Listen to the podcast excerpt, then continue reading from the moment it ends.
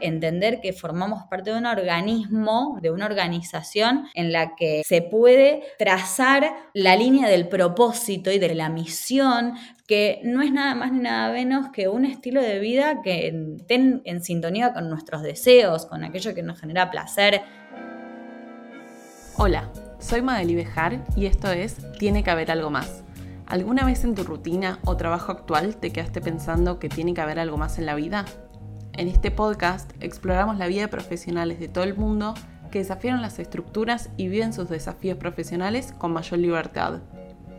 Vamos a pasar por nómades digitales, freelancers y emprendedores para entender cómo hicieron el salto y aprovechar de sus aprendizajes. Búscanos en arroba tiene que haber algo más en Instagram y en LinkedIn para ver todo el contenido que tenemos. Estabas escuchando a Agostina Trovato, ella es licenciada en Sociología, profesora en enseñanza media y universitaria, magíster en investigación social. Trabajó 10 años en una empresa de telecomunicaciones y en 2016, después de 3 años de investigación, dio el salto de fe para cofundar Get Wild. Junto a su socia, armaron una marca de indumentaria sustentable y con Get Wild redefinen el concepto de moda. Decime si este resumen no fue una historia de transformación hasta acá. Agos es súper interesante. Ojalá algo de lo que hablamos resuene con vos. Hola Agos, bienvenida. Tiene que haber algo más. Gracias por venir hoy a charlar conmigo. Hola Maga, la verdad, muchas gracias por invitarme. Un placer, un placer. Estoy muy, muy entusiasmada por esta conversación. ¿Querés para empezar contarle a quienes nos escuchan quién sos vos? Bueno, yo soy Agos Trovato, Agostina Trovato. Soy emprendedora al día de hoy. Estudié sociología, un profesorado de educación media y superior y una maestría, un posgrado en investigación social y hoy hago ropa de bambú con esta marca de, indumentaria en la que soy emprendedora, como decía. Con vos quiero encarar la conversación de esta manera, que vamos a hacer una Agostina, en vez de antes de Cristo, vamos a hacer antes de, de Get Wild y después de Get Wild, ¿ok? O sea, esas son las siglas que nos tenemos que acordar para todo lo que se venga de acá al futuro, porque Agos es una persona que cambió mucho antes y después de este emprendimiento. O sea, tenía otra vida, nada que ver, y nos sorprendió un montón. Entonces, para empezar, ¿cómo fue para vos ver tus prendas de bambú en el Lola Palusa oficial de Argentina en el 2022? Fue en principio gratificante, principalmente porque representaron, digamos, el hecho de estar ahí, el resultado de una transacción que en el medio pasó una pandemia de dos años y el festival, como así las remeras, en realidad se habían hecho para marzo del 2020. Estábamos terminando de confeccionar y se dicta la cuarentena obligatoria. Así que, bueno, empezamos como todo un teje y maneje. Por lo tanto, de que después de dos años se pudiera concretar fue el resultado de un proceso y de confiar en, el proceso también. Sí, vi que estuvieron como ahí en, los stands oficiales y me imagino como la emoción, ¿no? Después de tanto tiempo verlas, verlas ahí. Quiero saber cómo era tu carrera profesional antes de Get Wild. Bueno, yo estudié, empecé la facultad una semana antes de empezar a trabajar en una empresa de telecomunicaciones, que en su momento, bueno, eh, Cablevisión y Fibertel. Empecé a trabajar ahí en el 2008 y al interior de la organización trabajé durante aproximadamente 8 o 9 años, en donde, bueno, arranqué en el call center. Así que comencé trabajando en el call center, tenía pesadillas y para mí era el peor trabajo de mi vida. Y luego... ¿Por qué era el peor? ¿Qué te pasaba ahí? Me pasaban muchas cosas en relación a los reclamos de las personas. Fue como el, el primer encuentro con gestionar uno sus propias emociones para asistir a un, a un otro que está llamando con un problema y que escapaba a mis manos resolvérselo. ¿Te acordás hay alguna situación así muy clave donde la hayas pasado un poco mal? Bueno, sí, sí, me acuerdo cuando llamaban y me decían, no, porque yo soy tal y trabajo en tal y me tenés que atender bien y yo te estoy pagando el sueldo. Y yo decía, definitivamente esto no es así y más allá de todo creo que aprendía la importancia del contacto telefónico, el contacto con un otro, la importancia de uno poder calmar a la otra persona cuando te llama con un inconveniente y decirle, bueno, está bien, todas las credenciales, lo que sea, pero no pasa por ahí la, solución. ¿Y cómo siguió después del, call center? Y bueno, y luego del call center empecé a trabajar en el área de capacitación Trabajé luego en un área de análisis y mejora donde trabajaba sola. Después tuve un compañero y trabajamos junto con, otras áreas en, un área de procesos de lo que es el, call center y capacitación comercial. Y de ahí pasé a trabajar a lo que es el, área de investigación de mercado. Era un área que no existía prácticamente, que había tenido muchas fragmentaciones a lo largo de los años en,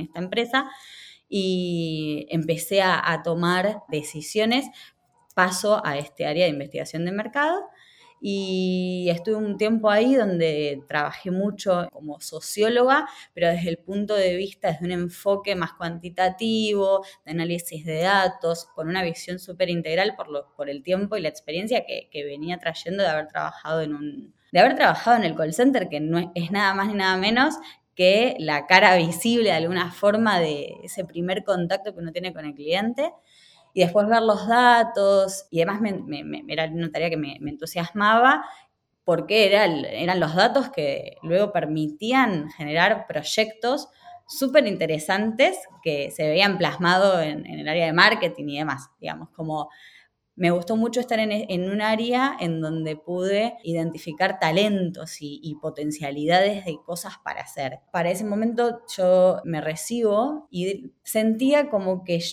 necesitaba cambiar, necesitaba irme a lo social, ya me había recibido, había hecho el profesorado, en paralelo tenía como una doble vida o triple vida porque trabajé mucho en el tercer sector prácticamente ad honorem. ¿Qué hacías? Trabajé en diferentes fundaciones en temas sobre estilo de vida y sustentabilidad de alguna forma. Eh, hoy reciben ese nombre.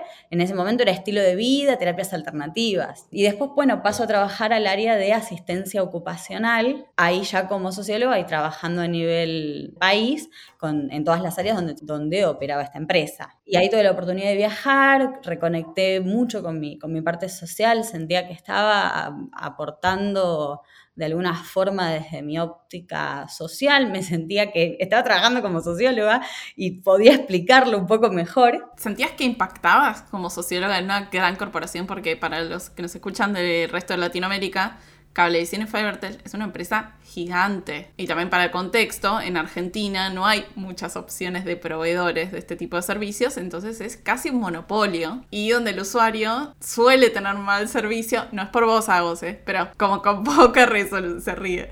Pero sí, como con poca resolución y con mala, mala experiencia de usuario en general, ¿no? Entonces, ¿Cómo sentías vos que impactabas como socióloga? Trabajando en equipo con otras personas y entendiendo que uno transforma la realidad transformando diferentes realidades, conectando en el día a día con las realidades que uno le toca, que uno le toca, que uno elige también, ¿no? Transformando quizá la, desde ese punto de vista eh, más de acompañar y de ofrecer soluciones y mejoras realmente posibles para que una persona se pueda desarrollar en una empresa que lo va a contener. Ahora, independientemente de la visión que tenga acerca de las empresas, los monopolios, sin considerar esto, digamos, sino desde el punto de vista de cómo opera una organización, de cuáles son los procesos, de la importancia de los roles y de reconocer los talentos. Creo que eso fue lo que yo más aprendí trabajando bajo relación de dependencia en una empresa de telecomunicaciones, que no importa qué sector sea, sino en una empresa multinacional, digamos. Una gran empresa sería. Me gusta el nombre, una gran empresa. ¿Cuándo supiste vos que querías emprender? Mientras trabajaba bajo relación de dependencia y me había recibido, me había puesto a estudiar, digamos, seguía estudiando cosas realmente que, digamos, desde el punto de vista social, terapias alternativas, empecé a indagar en, cuestiones que me llamaban la atención porque sentía que tenía el tiempo, digamos, de, de poder poner un poco la atención, ya me había recibido y quería hacer algo más Y me pasaba que, bueno, sentía que podía dar algo más de mí y que no estaba ahí, digamos, que ahí yo no estaba poniendo mi corazón mi corazón y mis ganas. O sea, me costaba mucho levantarme a la mañana, cada vez era más difícil, pero de todos modos lo hice de alguna forma u otra, con horarios, digamos, cambiando horarios en diferentes áreas, pero trabajé bajo relación de dependencia durante muchos años en un mismo lugar, más allá de todo. Y eso tiene que ver con la cultura, digamos, y ahí pude identificar cosas a nivel cultura de organizaciones que dije, hay algo acá para cambiar,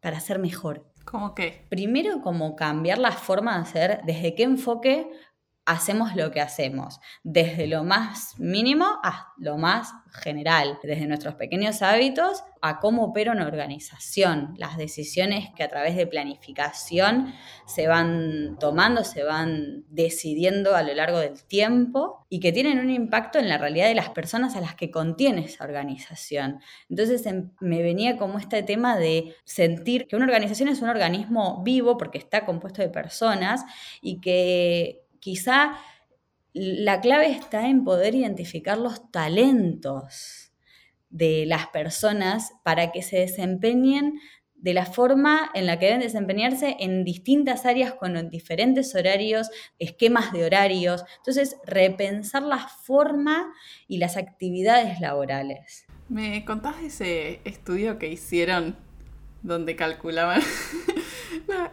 Ojalá lo hubiesen visto, estaba justo tomando agua y le hice escupir un poco porque se empezó a reír. Contanos de ese estudio que hicieron de la productividad en la empresa. Que esto obviamente no es solo para esta empresa, ¿no? Pasa en todos lados.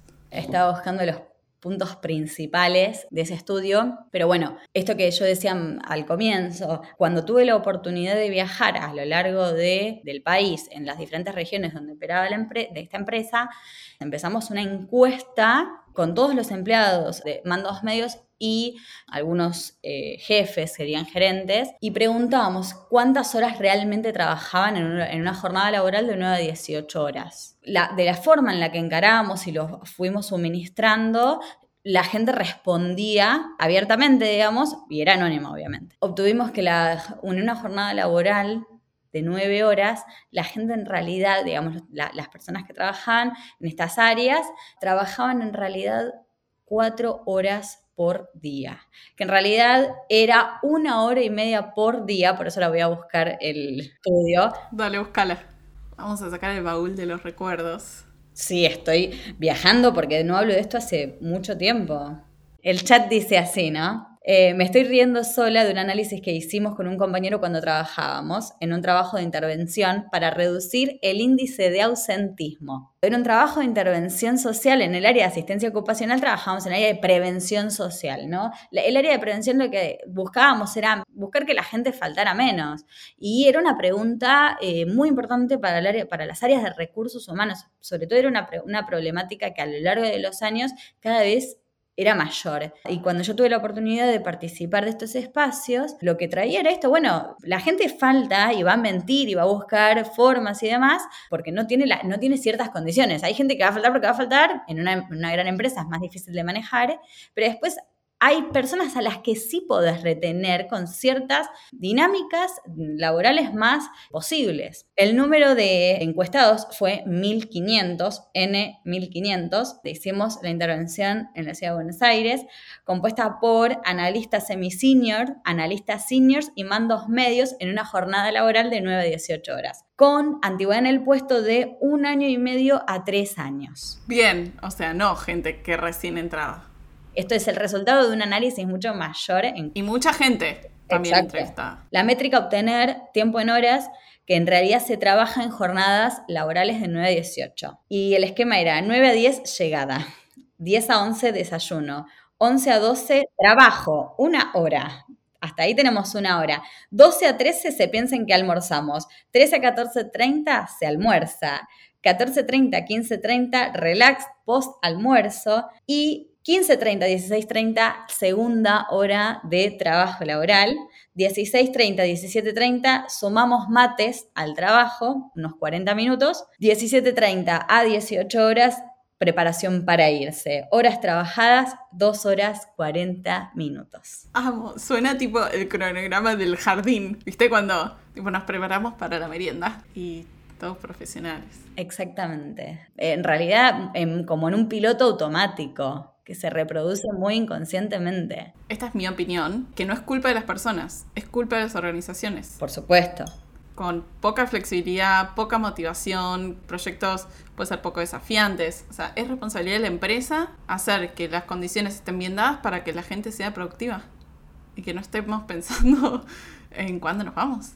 Sí, es un paradigma del cual evidentemente, si bien fui parte, lo hice a mi forma, pude sobrevivir porque también no me quedaba otra, digamos, tenía que trabajar y estudiar al mismo tiempo. Por suerte, si bien viví atravesada con la pregunta de qué hace un sociólogo o una socióloga, fue mi gran, ¿cómo decirlo? Como mi misión en porque ahí estaba mi corazón. Y fue a través de la, digamos, desde la óptica como socióloga que cada vez que me preguntaban, che, ¿en qué estás? Lo pueden decir colegas y compañeros de la FACO en su momento, porque me preguntaban, uh, trabajando ahí, bajo relación de dependencia, esto, eh, como reproduciendo ¿no? esta, esta estructura laboral, porque digamos, no tuve la, tanta oportunidad de elegir, o tal vez sí, qué sé yo. En definitiva, esa vivencia me sirvió para, como decía, investigar el sistema desde adentro. Siempre lo, lo llamé así, digamos. No, estoy investigando el sistema desde adentro. Y cuando, cuando había como cumplido con, de alguna forma con ciertos objetivos a nivel profesional dentro de una organización, dije, bueno, no, lo mío va por otro lado. Cierro este, este, este capítulo, se, tiene que cerrar. Y ahí es donde empiezo a pensar en, la en, en emprender. ¿Cuánto tiempo pasó desde que pasó eso por la cabeza hasta que efectivamente renunciaste?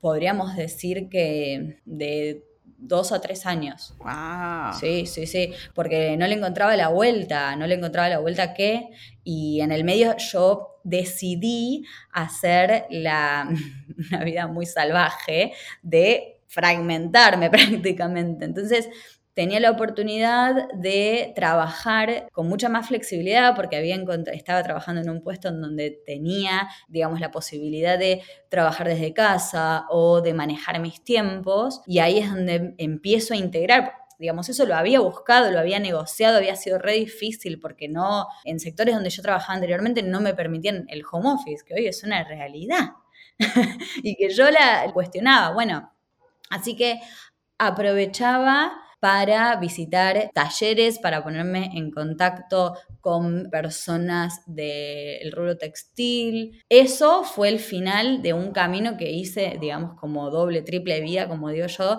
mientras no trabajaba en cable y no, y no estaba estudiando, que había eh, terminado la, la licenciatura, me había puesto con el profesorado y con el posgrado, el posgrado me permitió empezar a conectarme con, bueno, con nuevas fuentes de información en temas que me parecían relevantes. ¿Cómo preparaste esos años de transición? O sea, ¿cómo te tomaste esa exploración para decidir qué seguía después de Cablevisión, aun cuando no habías renunciado? Bueno, algo muy gracioso fue que empecé en un curso para emprendedores, del cual vos sos parte maga, y ahí empecé a ver mucho más posible el hecho de armar una organización. Entonces yo cuando llego a, este curso de emprendedores eh, de la Facultad de Ingeniería de la UBA, me encuentro con personas que habían ya dado saltos de fe, habían tomado la decisión de emprender, esta cosa de generosamente compartir contenido desde, digamos, desde la práctica, más allá de la teoría. Dije, bueno, acá hay algo, mi papá es emprendedor, por lo tanto, venía como con, eso, empecé como a, tirarle algunas puntas a mi papá de cosas que podría hacer mejor y en mi cabeza empezaron como a tejer, se empezaron a conectar muchos puntos se empezaron a conectar. Y esto era para el 2015, en el año 2015. Y yo termino dando el salto de fe en el 23 de diciembre del 2016. ¿Cómo te preparaste para renunciar? Temas más tácticos y logísticos. Maga, me estás haciendo viajar en el tiempo. Bienvenida. Esto tiene que haber algo más, chicos. Contame, eh, logísticamente, plata, ¿te hiciste un plan? ¿Tenías ahorros? ¿Cómo fue, cómo fue eso? ¿Cómo empecé a gestionar es que la verdad la historia es un poco loca porque en realidad, si bien yo venía buscándole la vuelta, la vida me termina poniendo diferentes situaciones y dije, pará, no, yo qué pensaba hacer? Yo tenía dos opciones. A mis 26 años, la opción A era, venía siguiendo diferentes blogs de viajes y demás, y dije, bueno, me voy a unos años, digamos, o un año o un par de meses a viajar. Me voy a viajar y veo, digamos. Tenía la posibilidad de trabajar de alguna forma remoto, de buscar la vuelta y dije, bueno, voy a probar suerte. Y en segundo lugar dije, tal vez pueda encarar un proyecto que tenía que ver con comunicar y hacer visible todo lo que son terapias alternativas, todo lo que tiene que ver con el bienestar, el autoconocimiento. Pero era algo muy incipiente para ese momento. Había empezado a, conectarme con diferentes productores de bambú, me había puesto en contacto con diferentes actores sociales que trabajaban con, bueno, con el tema de, de desarrollo de fibras textiles bueno, tenía mucha información ahí de cosas que yo en realidad no había estado buscando, ¿no? Entonces, por eso digo que cuando tomo la decisión de emprender de alguna forma, medio que aparece porque me una amiga me anota en un concurso para diseñadores de indumentaria, esto en agosto del 2016. Eh, llego a la final del concurso con una muestra de tela, una idea, pero, digamos, no logro ganar ese concurso porque me faltaba el prototipo. Entonces, ¿Qué era ese concurso? ¿Por qué te anotó a un concurso de diseñadores de indumentaria? Eh, una amiga me anota en un concurso para diseñadores de indumentaria en donde tenías que filmar, presentar una idea de negocio. Yo agarro, preparo, me filmo y Cuento mi idea de negocio. Termino quedando seleccionada como uno de los proyectos para mentorearse. Yo no tenía nada, no tenía nada. Tenía una idea que había presentado, no tenía la, tenía una muestra de tela, pero no tenía todavía un prototipo armado. No, no, había, jamás me había metido dentro de un taller de confección, no sabía lo que era una collareta y tampoco era diseñadora de indumentaria. Era un lenguaje completamente diferente. Así que bueno, termino llegando a la, final del concurso en donde yo presentaba una idea eh, que tenía que ver con esto de hacer ropa interior para mujeres que se les hacía difícil encontrar que fuera justa, digamos, adecuada a su medida en cuanto al el contorno, la copa y además que un, digamos que esta ropa interior, esta línea de ropa interior pudiera integrar mujeres con asimetrías mamarias y demás toda esta, esta, pregunta relacionada también porque en el 2013 mi mamá había tenido cáncer de mama, en ese momento la oncóloga le había dicho que tenía que usar un top que fuera hipoalergénico y sin costuras para hacer 35 sesiones de radioterapia. Entonces yo venía con este dato de la importancia de tela de bambú y, la, y lo, hipoalergénico y lo importante de las fibras naturales, ¿no? Había estado trabajando en el grupo de investigación de la Facultad de Ciencias Sociales acerca de estilo de vida y sustentabilidad, donde ahí se trabajaba sobre Ayurveda cuando todavía la Ayurveda no era tan conocida la temática, por ejemplo, o diferentes terapias alternativas, los rituales, las ceremonias. Me pongo a trabajar con ese tema, conecto con diferentes personas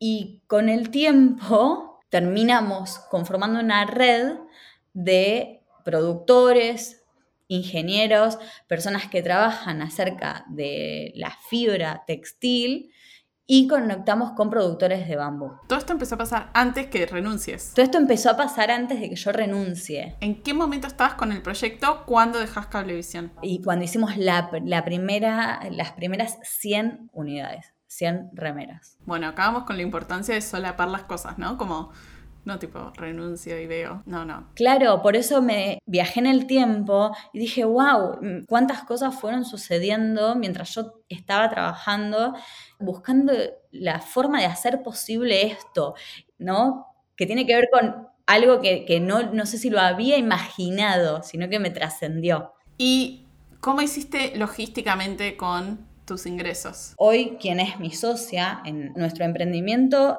se funda, digamos, el 18 de agosto del 2016, en los pasillos de, otra empresa, digamos. El, el, grupo de WhatsApp de nuestro emprendimiento en ese momento se estaba creando adentro de otra empresa. Lo loco de estas situaciones es que en el 2016 eh, fallece mi abuela, justo fallece mi abuelo, y llego a la final del concurso, digamos, justo el mes donde mi abuelo había fallecido. Yo lo sentí como dije, bueno, por algo pasan las cosas. Había sido una situación en donde yo los últimos, digamos, el último tiempo había estado completamente acompañando a, mis abuelos con diferentes situaciones. Uno de los motivos que, por los cuales no terminé viajando, tomando todavía la decisión de no viajar. ¿Cómo fue post renuncia?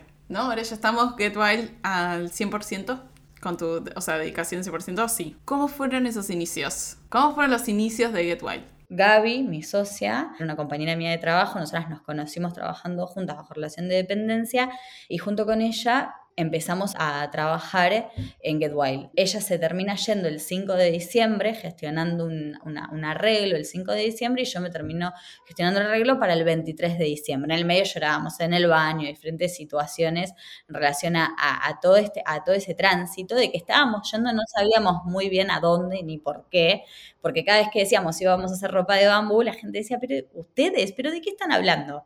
¿No? Porque todo esto que veníamos barajando lo, fuimos gestionando. Eh, Para, ¿y por qué lloraban? ¿Qué, ¿Qué, miedo había ahí? ¿Qué les hacía llorar en el baño juntas? Definitivamente era el vértigo que nos estaba dando renunciar a, una, a cierta zona de confort y a, lo incierto, a arriesgarnos a algo que no, no sabíamos muy bien para dónde iba, que recién estaba comenzando, habíamos hecho las primeras 100 unidades, digamos, eh, habíamos hecho 50 remeras y 50 musculosas, que en ese momento era una locura porque un montón de variaciones de estampas y talles. Así que lo primero que hicimos fue crear una página web, empezamos una página web y empezamos a comunicar cosas por redes sociales y demás y nuestra primer venta la tuvimos el 23 de diciembre, el día que yo me voy. Ahora, ¿cómo gestionamos eh, la vida emprendedora? Tomamos la decisión de no tocar lo que, con lo que nos habíamos ido, digamos, con lo que habíamos juntado, digamos. De ahorros. Con ahorros, exactamente. Fuimos con nuestros ahorros y empezamos a buscarle la vuelta con generar experiencias de uso para poder validar con esas primeras 100 unidades qué era lo que pasaba, qué pasaba con las estampas. Empezamos a, hacer pruebas de producto, que era algo que, que si bien había hecho yo incipientemente en investigación, no lo habíamos validado con el usuario final, con quien era finalmente el que iba a terminar usando ropa de bambú en Argentina. ¿Y cómo fueron esas primeras ventas? ¿Qué les decían? Bueno, este primer cliente, que por supuesto me acuerdo el nombre, llega a través de la página web y obviamente caigo yo llevándole el pedido. En un primer momento, de hecho, hacíamos los envíos nosotras directamente para, para escuchar qué era lo que, qué tal, digamos, cómo, les, cómo les fue, ¿no? Sin, sin decir que éramos nosotras. Al principio hicimos bastante eso. Y bueno, la, devolución era Mm, gente que en ese momento ya conocía, ¿no? Ropa de bambú porque la había escuchado muy de nicho, ¿no? Lo había escuchado en algún lugar del mundo, personas que lo habían escuchado en Japón, en Europa, no era algo masivo, por supuesto, personas muy especiales. Y después otras personas que fueron llegando por recomendación médica.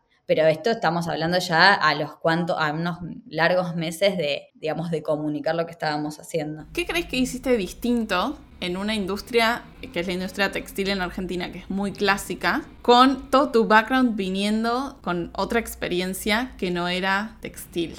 Creo que a la vez que un desafío fue una oportunidad, porque al ir con otra óptica siempre estoy con mentalidad de principiante en donde sea que esté, ¿no? Como abierta, abierta a conocer, a aprender, a que se puede hacer mejor, eh, a ser flexible y mm, cosas que otros consideraban que debían ser así porque ya está por esta cuestión medio del proceso automático y demás, yo no las consideraba así, ni yo ni, ni mi socia en ese momento empezaba, considerábamos, por ejemplo, lo que es el desperdicio, que hoy, por ejemplo, se habla mucho del zero waste en la ropa y la verdad que es una noción social, ¿no? Desde el punto de vista social, desperdicio es lo que consideramos como tal. El desperdicio por sí solo no, porque por eso precisamente todo es circular. ¿Alguna estrategia cross industria que hayas aplicado que te acuerdes? Tipo, cuando vos estás en la industria textil y de pronto aplicás algo de sociología que hiciste en cablevisión y de pronto lo traes acá y dices como, che, nadie más hace esto de esta forma. En realidad creo que lo hago hoy permanentemente porque tener una empresa implica asumir un rol, ¿no? Eh, entender en, qué lugar querés estar y creo que permanentemente estoy trayendo mi estilo de hacer las cosas y mi estilo de vida a la empresa. Y busco que el modelo de negocio se adapte a mi estilo de vida y no que yo tenga que adaptarme a él, ¿no? Como cambié un poco la óptica de hacer las cosas. ¿Aplicado a cómo? Sí, esto de poder definir roles, actividades claves, el trabajo en equipo, eh, identificar en qué sos bueno, cuál es tu talento para poder trabajar junto con otros, ¿Qué vas a aportar? Eh, digamos, ¿cuál es el aporte que individualmente hacemos a, una organización? No importa desde qué lugar estemos parados, si como eh, CEOs o como directores o como analistas, ¿no? Sino que entender que formamos parte de un organismo, de una organización en la que se puede trazar la línea del propósito y del, digamos, de la misión, que no es nada más ni nada menos que un estilo de vida que, que estén en sintonía con nuestros deseos, con aquello que nos genera placer, que puede ser lo que uno quiera, digamos, ¿no? Puede ser como ir a surfear, como hacer yoga, lo que sea, digamos. ¿Cuáles son algunas cositas, dos o tres, que vos priorices? Yo priorizo poder tomar la decisión todos los días de mi vida de, de estar donde quiero cuando quiero. ¿Te encontraste momentos en Get Wild donde eso no pasaba? Por supuesto. De hecho, la pandemia, bueno, la conversación de alguna forma u otra empezó con las remeras de Lola Pelusa y yo hablaba de, lo gratificante que resultó ver las remeras, porque no solo puedo ver a través de las remeras el proceso de, de Get Wild, sino también de encontrarme a mí adentro de ese proceso, de entender qué tipo de esto, cuáles son mis actividades claves adentro del emprendimiento. Adentro del emprendimiento, adentro de una empresa cuáles son mis actividades claves, cuál es mi estilo para hacer las cosas en, qué, en aquello que yo me, que me esté desarrollando. Como esta pregunta a veces por el deseo de lo que uno quiere hacer, hasta que uno no se encuentra con su propio deseo, no lo encuentra fuera. ¿Y en qué cosas crees que vos sos buena, donde más le aportas valor a Get Wild y tus actividades claves? Creo que tengo la visión, la visión de poder conectar diferentes personas de diferentes eh, rubros y disciplinas que quizá piensan completamente lo opuesto, pero que pueden trabajar en equipo juntas, de poder desde la diversidad y desde las terapias alternativas, como digo, esto de, poder conectarnos con la naturaleza, eh, de seguir la línea de nuestros deseos, de hacer una organización que haga bien. Ahora, ¿cómo lo, ¿en qué soy buena yo en esto? Como conectando armando procesos de trabajo que estén en sintonía con eso. Y identificando, ¿no? junto con, equipo, identificando buenos talentos, identificando cuáles son las personas adecuadas para ese puesto. Pero primero, creo que algo clave es, antes de salir a buscar, por ejemplo, un, es entender qué es lo que queremos, qué queremos hacer con eso, el para qué, el puesto lo vamos a delegar, digamos, ¿qué hacemos con, con eso? ¿Qué es hoy Get Wild después de años de, haber estado trabajando en esto? Bueno, hoy Get Wild es una marca de indumentaria referente en sustentabilidad a nivel país y podríamos decir que América Latina. Trabajamos con diferentes instituciones y mm, del mundo del slow fashion y también por ejemplo, eh, competencias de triatlón, una competencia de triatlón que se corrió en República Dominicana, hemos podido ser parte de sentar precedente para el mundo que se pudo correr una maratón con ropa de bambú, con remeras de bambú confeccionadas por nosotras, estampadas con, una, con impresión textil digital, que es una técnica para, especialmente para fibras naturales, y nosotras cuando comenzamos con Get Wild, una de las cosas que hicimos fue conectar con diferentes entidades e instituciones, ¿no? Hace, hace seis años atrás aproximadamente, que fue una de las primeras actividades que hicimos, conectar con diferentes empresas del mundo deportivo y nos cerraron de alguna forma las puertas, pero no mal, digamos, ¿no? Sino como esto no, no sabemos si, si las, las personas lo van a aceptar, esto lo van a querer correr con estas remeras, cuánto estaban dispuestos a pagar. Así que, que al día de hoy ya sea una realidad, bueno, hemos abierto algún camino, digamos. Sí, re. ¿Cuál sentís que fue una o algunas de tus ventas más representativas o como emocionalmente satisfactorias? Creo que, mm, digamos, todas y cada una, me gusta mucho cuando hacen eh, una gift card, cuando alguien elige regalar una Get Wild, ¿no? Alguien que hace una compra y a través de la gift card, de ya sea feliz cumpleaños, feliz día, lo que sea, o, o gracias por estar, digamos, lo que sea, sea un regalo, digamos, que haya un otro que elige regalar Get Wild. Me gusta, está buenísimo. Vamos a esto que mencionaste, el slow fashion. Quiero hacer esta sección de la entrevista. Vamos a hablar de cómo hacemos para que la moda sea sustentable. Por favor, Agostina, desarrolle.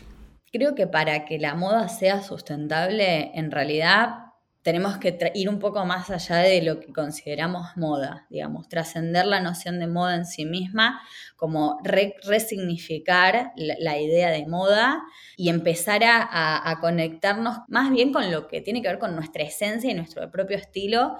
Yo no puedo ver la moda con otros ojos que no sea con, estos. Me pasó que Hace años vengo trabajando con moda, pero con moda desde, desde, una óptica ambiental, ¿no? Ya con una forma de, nosotros llegamos a un taller y lo primero que nos pasó fue, che, ese es el desperdicio de tela de una marca de ropa tradicional. ¿Qué era? ¿Qué viste ahí? Y, nosotros dijimos, pero todo lo que se puede hacer con esa tela. Entonces es una cuestión de enfoque. Nosotros nunca consideramos desperdicio aquello que se consideraba en ese momento. Eso nos pasó dentro de un taller. Y así nos pasó de encontrarnos con diferentes formas de, de hacer moldería, por ejemplo, cosas puntuales de lo que tiene que que ser eh, para mujer, para hombre, talles, bueno, resignificar la idea de talles, resignificar el género, en fin. Claro, porque hay muchas cosas muy polémicas en esta industria. O sea, desde las condiciones laborales, el desperdicio que vos dijiste, el fast fashion, esto de,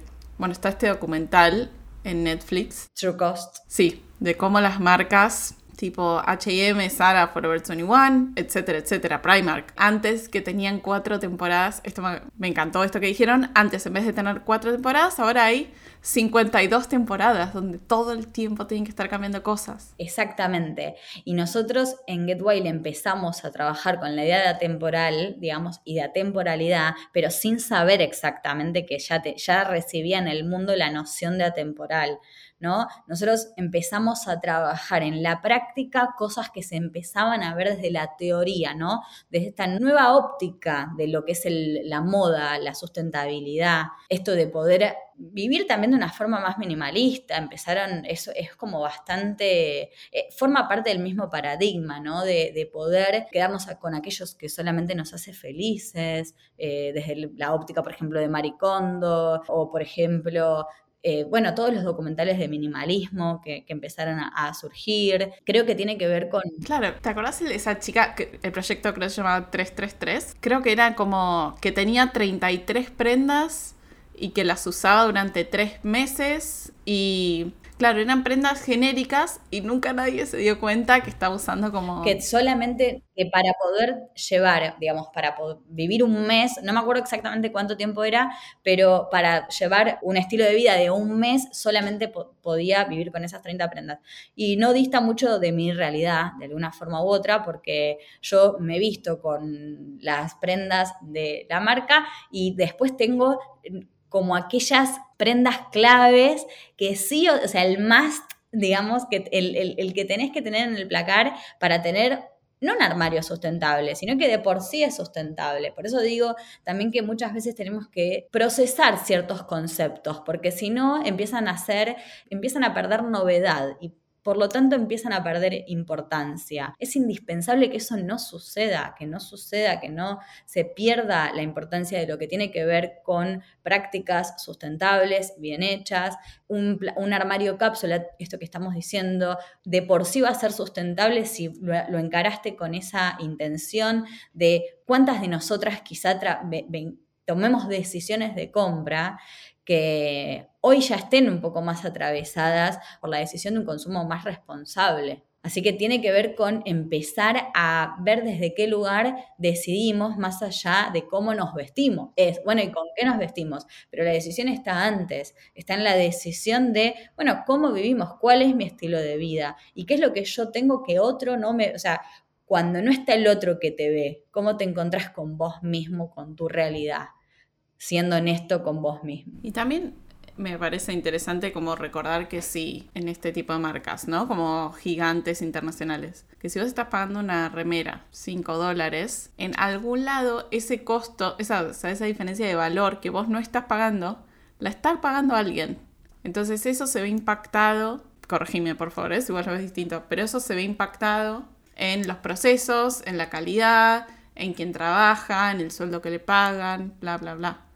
Exactamente, ese es el verdadero costo detrás de, de, la moda, que es lo que no solamente se trata de pagar un poco más para garantizar una trazabilidad digna, sino de, dónde vas a hacer esa compra y de realmente, por ejemplo, comprar local, también es otra variable que, de, tomar la decisión. Ahora, esto de lo que vos decías, comprar local tal vez no te garantiza comprar trabajo digno, ¿no? Porque también es otra gran realidad que es clave visibilizar y por eso esta cosa con la que uno viene, ¿no? Y si es un desafío, una oportunidad tener más o menos información de una industria o venir con, el bagaje de otra, creo que es esto de poder ir con esta mente de principiante y decir, bueno, uno no ser indiferente a la realidad que vamos viviendo, no, no ser indiferente a, a ciertas realidades y ver desde qué lugar nosotros podemos transformar esa realidad, quizás no haciendo algo enorme, pero sí poniéndonos en contacto y armando una red. Y desde ese punto de vista creo que la moda, considerando que vestirse es una actividad clave de cualquier ser humano, digamos, más que la moda, el hecho de elegir qué te vas a poner cada día desde que te levantás y también cuando te vas a dormir, sea un camino posible también para transformar otras realidades. Esta es mi visión filosófica acerca de la moda, también filosófica y en la práctica. ¿Qué otras prácticas sustentables tienen en Get Wild, además de la ropa en sí misma? Desde que comenzamos, por ejemplo, nuestra intención fue reducir al máximo los recursos de agua, energía y todo tipo de recursos, como por ejemplo papel para envíos y siempre libre de plástico. Así que desde que comenzamos, las prendas se entregaban con etiquetas de papel reciclado, hilo de yute y unas bolsas reutilizables. Que en ese momento es lo más parecido a la friselina, había pocas variantes, ¿no? Eh, utilizamos al principio un lienzo, empezamos con uno, empezamos con otro, bueno, ahí fuimos encontrando también la mejor versión.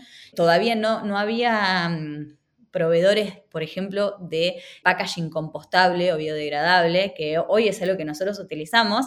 Todos los pedidos son enviados con papel compostable que se biodegrada también y cuando no, había todavía una, una, red de proveedores que pudiera ofrecer esto, trabajábamos con papel craft o papel reciclado. Digamos, comprábamos otro papel para justamente eh, garantizar que cuando el cliente recibiera, recibiera el pedido y no tuviera desperdicio, que pueda plantar la etiqueta, compostar la bolsa, usar la prenda y reutilizar la bolsa de lienzo. Y usar la misma remera hasta que te mueras, ¿escuchaste?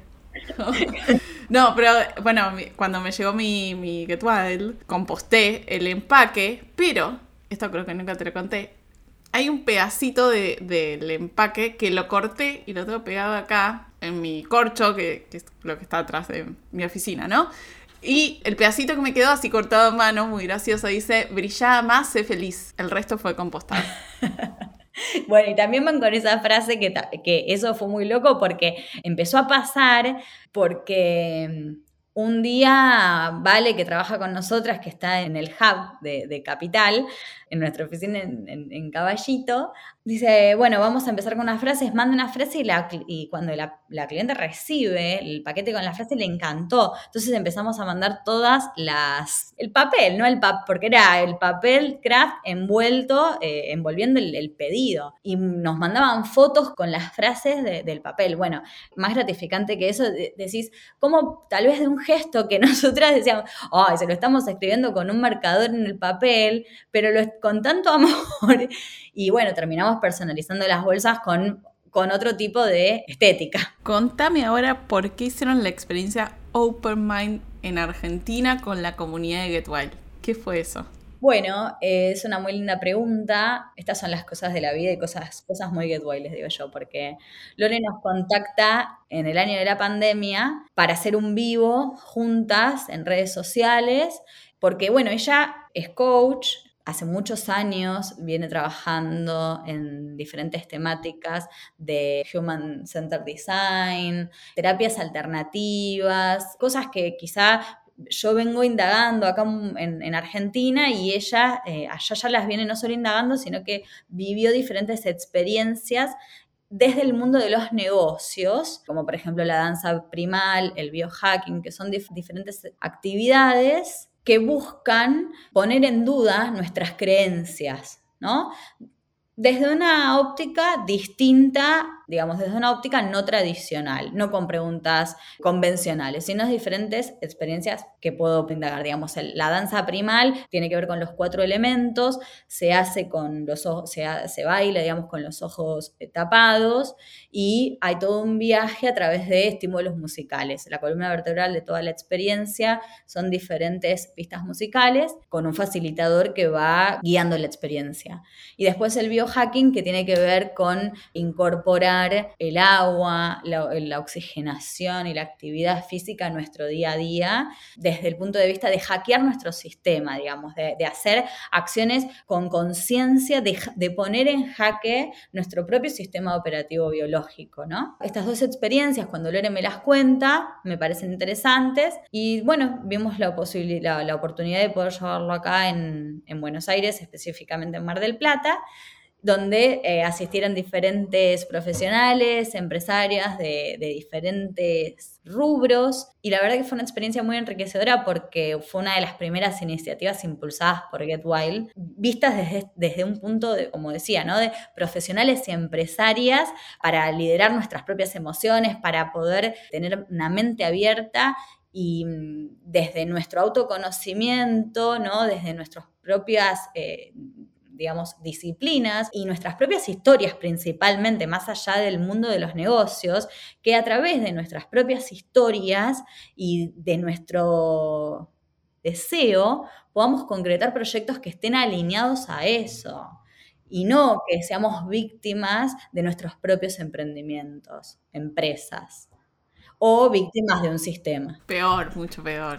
Así que se fueron todas de retiro a hacer la experiencia varios días. Exacto, hicimos una convocatoria para 30 personas, completamos las plazas, fue la primera experiencia. Lo, maravilloso es que todas las personas que asistieron tuvieron una, prenda Get Wild, eso nos garantizó poder ver todas las prendas blancas en diferentes eh, personas, justamente mostrando esta cuestión de la diversidad y de la versatilidad de las prendas. ¿Qué cosas te entusiasman ahora de lo que se viene? Me entusiasma mucho, mucho algo que se viene. Podría decir que estoy trabajando en esto que, creo que se viene desde eh, el 2020. Lo vengo craneando cosas para poder comunicar mejor lo que hacemos en Get Wild. Me entusiasma poder eh, otra vez sentirme que voy a hacer algo nuevo, pero que en realidad vengo con un aprendizaje que es hacerlo, digamos, ya, ya fue el tiempo en donde hecho es mejor que perfecto. Ahora es hago, planifico y ejecuto, ¿no? Eh, en el medio buscar las personas, como me reconecté con la emprendedora de hace cinco años, que seis, que como hablábamos hoy más temprano, estaba así con dudas, que no sabía bien, eh, tuvo que hilar, tuvo que tejer una red y siento que hoy me siento preparada para eh, implementar procesos y tejer esa red, pero con actividades claves definidas y mm, con objetivos concretos, bueno, y con, con, esto, con estrategia y en equipo, ¿no? Como, y con esto del impacto social, más allá del ambiental que es como digo, es un must, o sea, es lo que tiene que ser así, ¿no? Ya la pregunta de la sustentabilidad para mí ya pasó, porque yo me la hice en el 2016. En el 2016 dije, bueno, para mí las empresas tienen que ser esto, a nivel social y ambiental. Dije, bueno, listo, de esto se trata Get Wild. Hoy uno de los objetivos, como decíamos, era que cada cliente reciba las prendas en cualquier lugar del país y no tenga desperdicio. Lo logramos a nivel sustentabilidad. ¿Las prendas duran más de 5 o 6 años? Sí, más de mil usos. Segundo objetivo cumplido, porque nuestros objetivos a lo largo de estos años fue de producto. Ahora nuestros objetivos tienen que ver, son objetivos de comunicación. Bien, Bien, súper interesante. ¿Tenés alguna idea o concepto nuevo en la cabeza? ¿Algo que estés pensando recientemente? La verdad que pienso bastantes cosas. Lo que pienso es en eh, omnicanalidad, ¿no? Eh, omnicanalidad y estilo de vida. Omnicanalidad y estilo de vida. Estilo de vida genuino, porque también tengo una relación compleja con las redes sociales donde no puedo separarme de la óptica de socióloga. Están en esta cuestión del análisis hoy creo que es muy importante estar alineados con nuestro deseo, digamos, para, hacer cosas que tengan sentido, que nos hagan bien y que se puedan manifestar, digamos, con alegría y con felicidad, no con, un, digamos, con sacrificio, sino en, en el área que sea de poder generar que el dinero no es todo, digamos, ¿no? Es algo que hoy también yo creo que de alguna forma sí es necesario, obviamente, porque yo también digo que soy una, piba de barrio, porque sería esa como una definición, una piba de barrio. Digo, creo que es hoy tenemos la misión de comunicar que un pibe de barrio puede ser lo que quiera,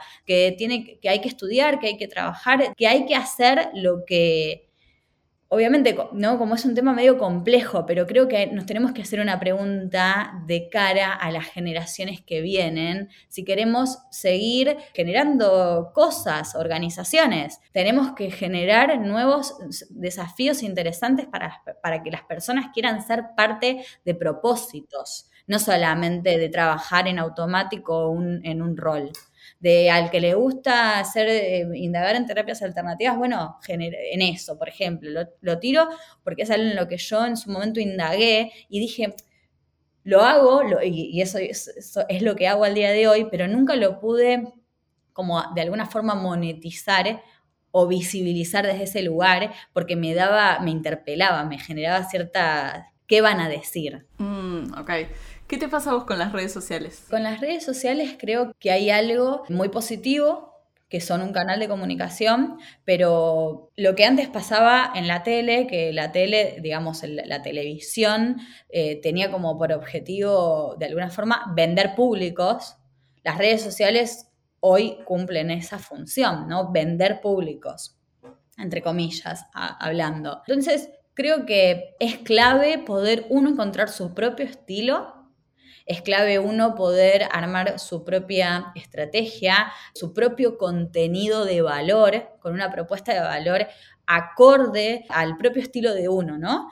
Justamente para poder transmitir algo genuino y que realmente sea de aporte a la sociedad, que sea un contenido relevante ya sea desde el punto de vista de experiencias personales, porque a otro le puede servir, como así, bueno, un canal de visibilidad, de información, de temas claves. Y también hacer las preguntas correctas respecto de eh, qué es lo que consumen los chicos para que ah, colaboremos con, la, la, salud mental, de todo lo que está detrás de diversos temas de agenda al día de hoy como todo lo que es el exceso y el fanatismo, bueno, también es una pregunta que, nos tenemos que hacer porque tiene que ver con, la cultura y los valores. ¿Se te ocurre un podcast y un libro para recomendarnos? Podcast puede ser el de Tim Ferris. Otra fanática. Vamos a hacer un club de fans. Tampoco escucho mucho, pero podría ser uno. Y después un libro Creo que a, público general recomiendo los cuatro acuerdos. No sé si lo, conoces, que tiene que ver con esto de ser impecable con las palabras, eh, dar el 100%, no tomarse nada personal y no hacer suposiciones, ¿no? Aplica para todos los ámbitos de la vida. Y después dos libros que me aportaron, tienen, es el de Phil Knight, el de, que es el del fundador de Nike, y Let's My People Go Surfing, que es el de el fundador de Patagonia. El de Nike lo leí, me gustó un montón. Es una gran historia. Sobre todo, me acuerdo la parte... ¿Cuál, fue tu parte favorita? A mí me gustó, mm, me, me gusta mucho cómo él cuenta la, digamos, los viajes que él va haciendo a Oriente y con todos los obstáculos que él va sorteando. Más allá de después, digamos, él tenía a, a, uno que lo seguía, ¿no? Como fue uno de los primeros que dijo, bueno, te acompaño en esto, que, él lo consideraba como un loco, porque decía, yo no te puedo pagar, o sea, yo no, Y, sin embargo, él eh, quería ser parte de eso. Así que bueno, esta cosa del primer voto de confianza, ¿no? No importa cuántos sean. Y también su convicción, porque él sabía lo que buscaba y sabía lo que quería. Entonces, creo que más allá de después de buscarle la vuelta a lo que termina siendo Nike, independientemente de eso, en el libro a mí me, quedó un poco eso, como que él sabía lo que quería. También algo que no sé por qué esto me quedó muy grabado de ese libro, ellos crecían el 100% cada año. Y en ese momento, en los 70, no había instrumentos de financiación como es ahora el Venture Capital, que entiende que tenés que hacer una inversión grande para crecer rápido y que hay mucho riesgo. Entonces nadie le daba crédito y le cerraban las cuentas de los bancos y no se podía financiar. Y él decía como, no entiendo si me está yendo cada vez mejor, cada vez facturo más, pero soy muy riesgoso, entonces nadie confía en nosotros como compañía. Y eso, imagínate, la misma compañía hecha hoy hubiese tenido muchas otras más posibilidades desde ese lado y muchas otras eh, cosas también hubiesen sido diferentes, ¿no? Siguiente pregunta es, ¿se te ocurre alguna rutina o hábito que tengas que te sea muy funcional? Sí, todas las mañanas me levanto y me tomo un agua, eh, un vaso de agua con limón, por ejemplo, y aprendí post pandemia, digamos, después de haber transitado de alguna forma la cuarentena, a entender que a la mañana mm, tal vez no soy tan productiva, soy más productiva después de las 12 del mediodía y que mm, me resulta conveniente hacer actividades por la mañana, ya sea deportivas o mm, meditativas, como, y planificarme la agenda todas las semanas es algo, es una actividad clave también. ¿Cuánto te lleva planificarlo? Disfruto mucho planificar, armar cuadros sinópticos, ¿no? Para que después, y después decir, bueno, lo hice. No, planificar en una semana, aprendí también a dejar tiempo libre, que eso es algo que, que no lo hacía o que por lo menos no lo consideraba. Así que la actividad de planificar es algo que, que incorporé y que disfruto mucho de, de hacer. Con todo lo recorrido hasta acá, todos los aprendizajes, todos los desafíos. ¿Qué le dirías a la Agostina de hace seis años atrás, empezando Get Wild? Es un momento clave. Le diría que está bien que se especialice y que conozca, que se enraice, que primero se trabaja de adentro hacia afuera, que los resultados vienen de, trabajar de adentro hacia afuera, tanto desde el autoconocimiento como desde una organización. ¿Qué cosas te sirvieron vos para tu autoconocimiento? Tiranos alguna accionable ahí para, para experimentar. Primero hacerse la pregunta, curiosidad, dejarse llevar por a veces eh, ciertas señales, personas que te traen cierta información. En mi caso, por ejemplo, fue una curiosidad o mejor dicho, algo que, con lo que estaba mucho en contacto, que era un ritual de ayahuasca. Así que ahí es una experiencia en donde se, te apaga el, el ego y te encontrás con lo que hay, con lo que sentís. Esa fue una experiencia muy transformadora para mí, lo hice hace unos años y a partir de ahí empecé a vivir, no creo que existan cosas que antes y después, sí creo en los procesos y a mí en mi caso particular esa experiencia, que es una experiencia de, por sí más, más, bien como transformadora porque es todo un viaje, que no es que lo aliento, sino simplemente que es una experiencia que fue, pero yo a partir de ahí adopté ciertos hábitos para desintoxicarme cada 15 días, entender, escuchar el cuerpo, esto de reconocer, por ejemplo, de soy buena trabajando con esto de que trabajo de forma independiente y que tengo la posibilidad de determinar mi actividad laboral, mis horarios, soy buena trabajando después de las 12 del mediodía, por ejemplo. Así que esto, como encontrar cuáles son aquellos estados que nos generan plenitud para que podamos dar nuestro 100. Tuvimos otra invitada también que recomendó la ceremonia de ayahuasca. Pueden escuchar otra, otro testimonio que es Meme, Meme Pigretti. Claro, y bueno, sí. Así que acá tenemos dos. La segunda. A vos, ¿dónde te pueden encontrar a vos y a tu trabajo en internet? ¿no? Me pueden encontrar, bueno, en Instagram como Agostrogato y para las redes sociales de Get Wild es arroba getwildart, art de Argentina y la página web www.getwild.com.ar. Espectacular. Entonces, palabras o pensamientos finales para cerrar el capítulo de hoy. Algo que haya quedado ahí, en tu mente. Muchas gracias por hacerme viajar en el tiempo. Tocaste otras fibras sensibles. Vamos, ese es el mejor halago como entrevistador. Bueno, estupendo, entonces cerramos, cerramos el capítulo de hoy. Gracias Agos por compartir todo esto, por compartir tu historia, tu experiencia y te mando un abrazo virtual a la distancia. Muchas gracias, Maga. Muchas gracias por invitarme. Gracias por escuchar este capítulo. Todo lo que hablamos y los links están en las notas del episodio. Tiene que haber algo más. Está hosteado por mí, Magali Bejar, producido por Jessica Wolf, diseñado por Sol Sierra y la música es de Locksbeat. Nos vemos la próxima.